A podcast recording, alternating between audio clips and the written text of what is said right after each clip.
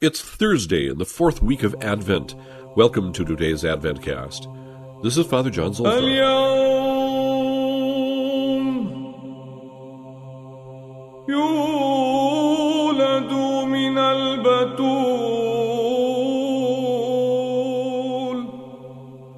We continue reading from The Life of Christ by Fulton Sheen. The Son of God made man was invited to enter his own world through a back door.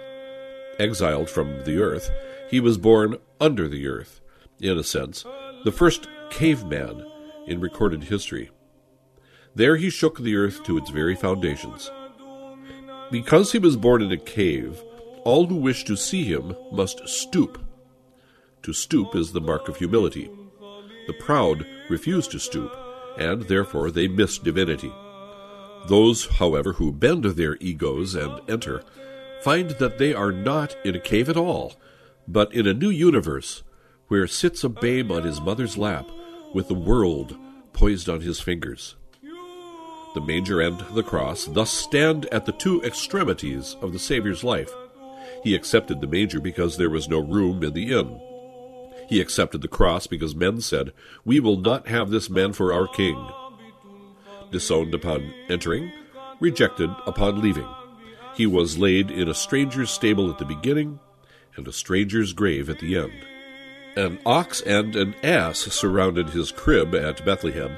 Two thieves were to flank his cross on Calvary. He was wrapped in swaddling bands in his birthplace. He was again laid in swaddling clothes in his tomb clothes symbolic of the limitations imposed on his divinity when he took a human form.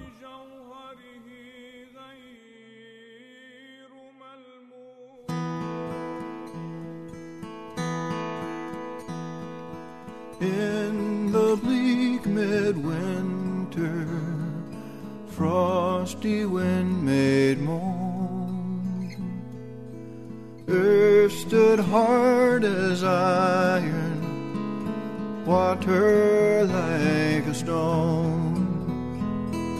Snow had fallen, snow on snow, snow on snow.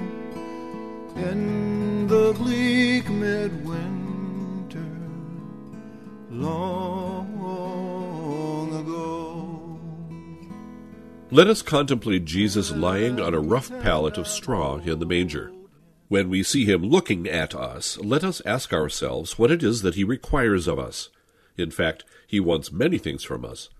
First of all, he wants us to weep for our sins and to promise never to fall again as long as we have the assistance of his grace, for which we should pray continually. For this he has become man, and has entered into the world. For this he will work miracles, preach his doctrine, and shed his precious blood, and die on the cross. All this he will do to redeem us from sin and to win heaven for us. If we return to the path of sin, we destroy the divine work of redemption in as far as it applies to ourselves. We make Christ's passion, death, and resurrection useless in our case. We brush aside the chains of favors with which his love has girdled us, the gospel, the sacraments, and the church, our good mother who is always at our side to instruct and direct us, to rescue us from peril, and to distribute to us the gifts of her divine founder. When we sin, we commit an act of base ingratitude to Jesus and accomplish our own eternal ruin. The infant Jesus longs for us to give our hearts to him. Since he has given us his own, why should we be unwilling to give ours to him? Who or what can we love if we do not love Jesus? Nothing else is capable of giving us peace of soul and resignation in suffering.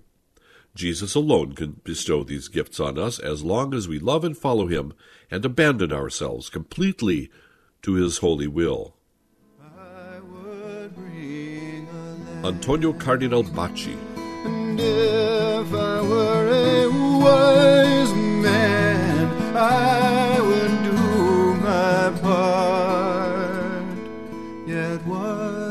I can, I give him. I will.